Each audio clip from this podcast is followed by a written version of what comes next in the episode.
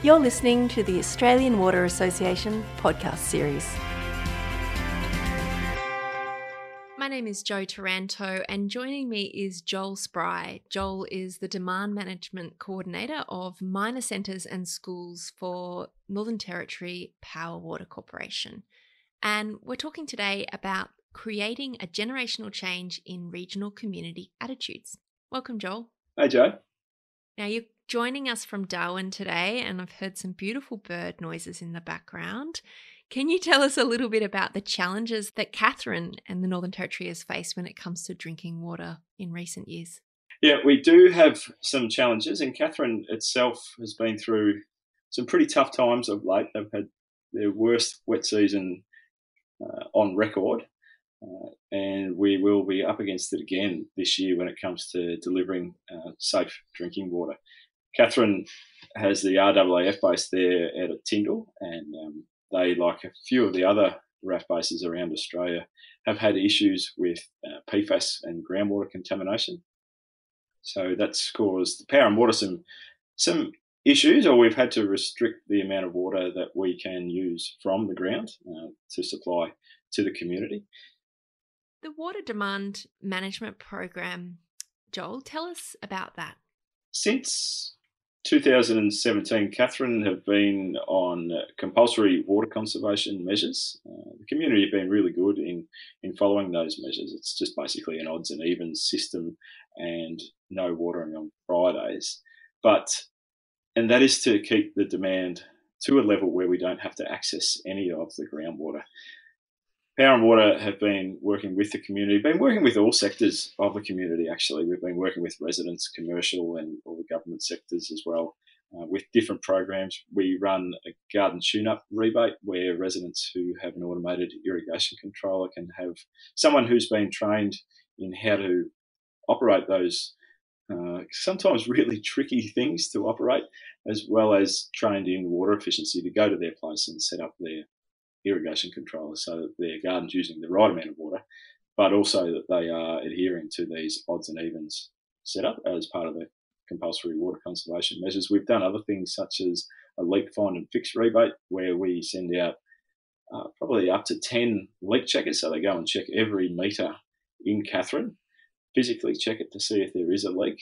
Uh, and if there is, I put a little card in the letterbox or tie it on the fence just to say, uh, looks like you might have a leak. Now you're eligible for, for a rebate to get a plumber who's been trained again in water efficiency to come out and, and fix those leaks. Uh, we work with the high users to try and reduce the amount of water that they use, and we work pretty closely with uh, the government sectors as well. We try and, try and get them to lead by example. A major component of the program has been uh, called the Cloud to Cup education program. Can you share what that's involved? Yeah.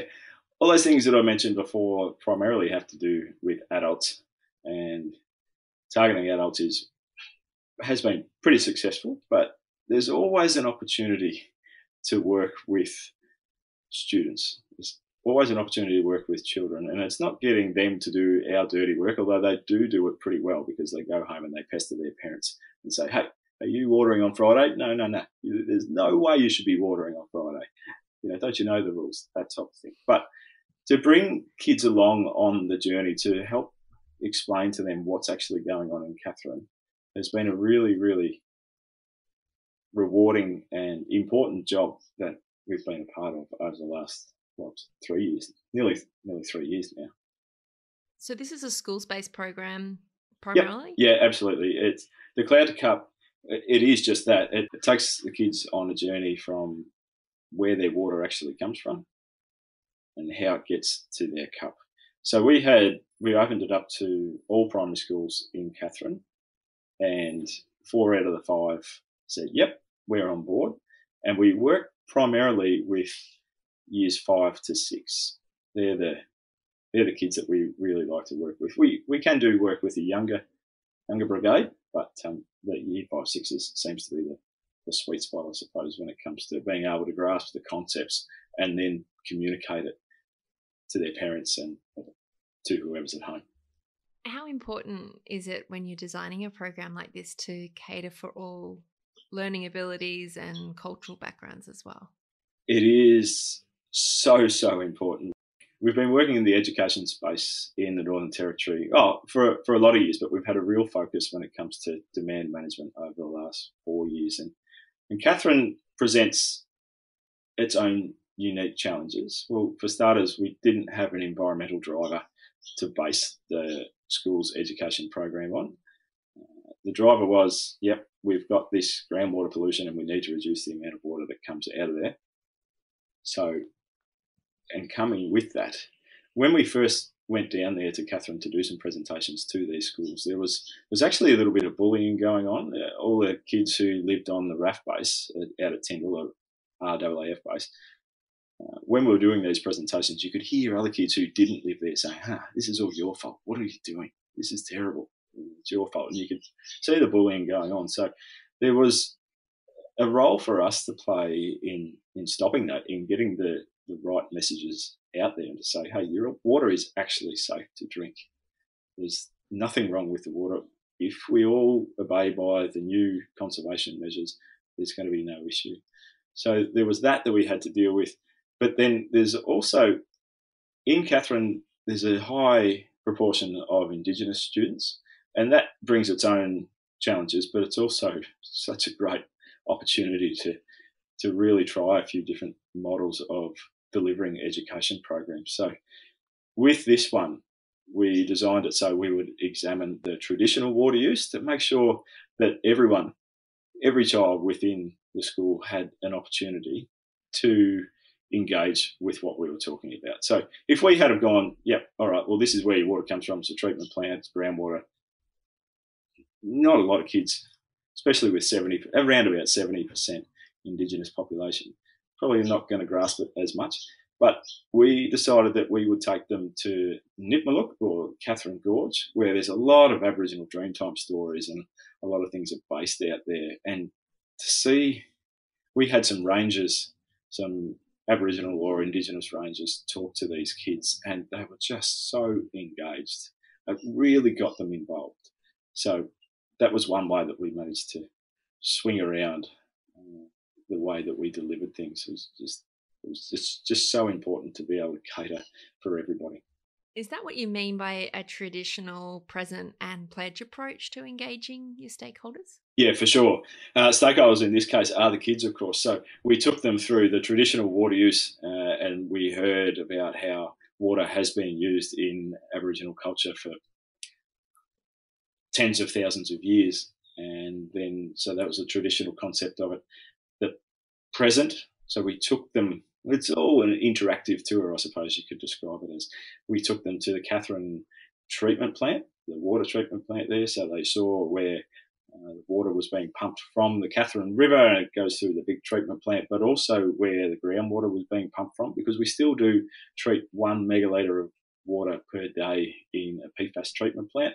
So they got to go through this pretty cool, it's just an amazing display of technology that we walk through. It's basically a a shipping container, and it's got all of these different uh, filters and gauges and wiring. It's just a wonderful thing for any sort of kid to walk through.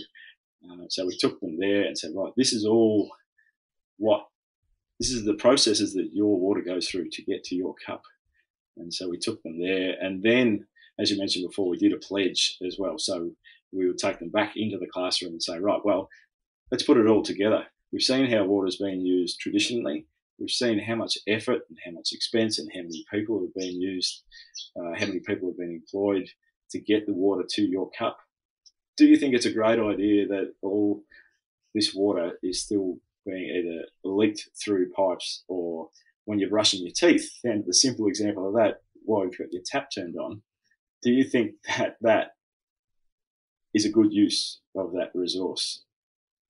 Pretty much everyone said, no, of course not. Let's make a pledge to say, right, we are going to use water better into the future.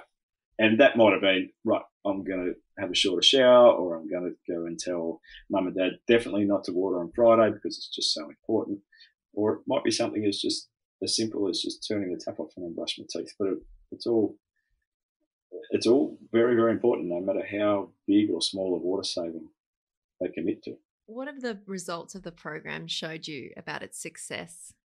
Well, the evaluation side of it is something that I'm really passionate about. I just really think that it's so, so important, because a lot of these education programs that are run with water utilities or anywhere other than schools, pretty much, uh, if funding gets a little bit tight or, or times get tough, they're generally the first thing that gets cut.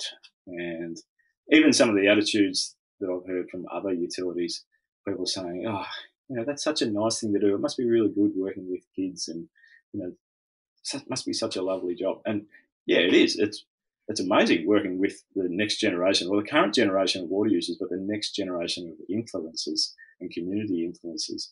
There is a way that you can say, yeah, it's a great thing to do, to work for, or it's a great thing to work with, but it's also so, so important. So we measure uh, kids' attitudes and knowledge and awareness before they start any of our education programs, and then we measure it at the end, uh, the change in the end, so that we can, and we can tie that up loosely to a reduction in the amount of water that's used, and then we can do some rough calculations and say, yep, well, we spent thirty-five cents for a reduction of one kilolitre as, as an example. But so we know what the results are. Um, I'm not saying that that's the most rigorous. Uh, I'm sure we can improve when it comes to that. But we had one hundred forty students that directly participated in the Katherine, the Cloud to Cut program.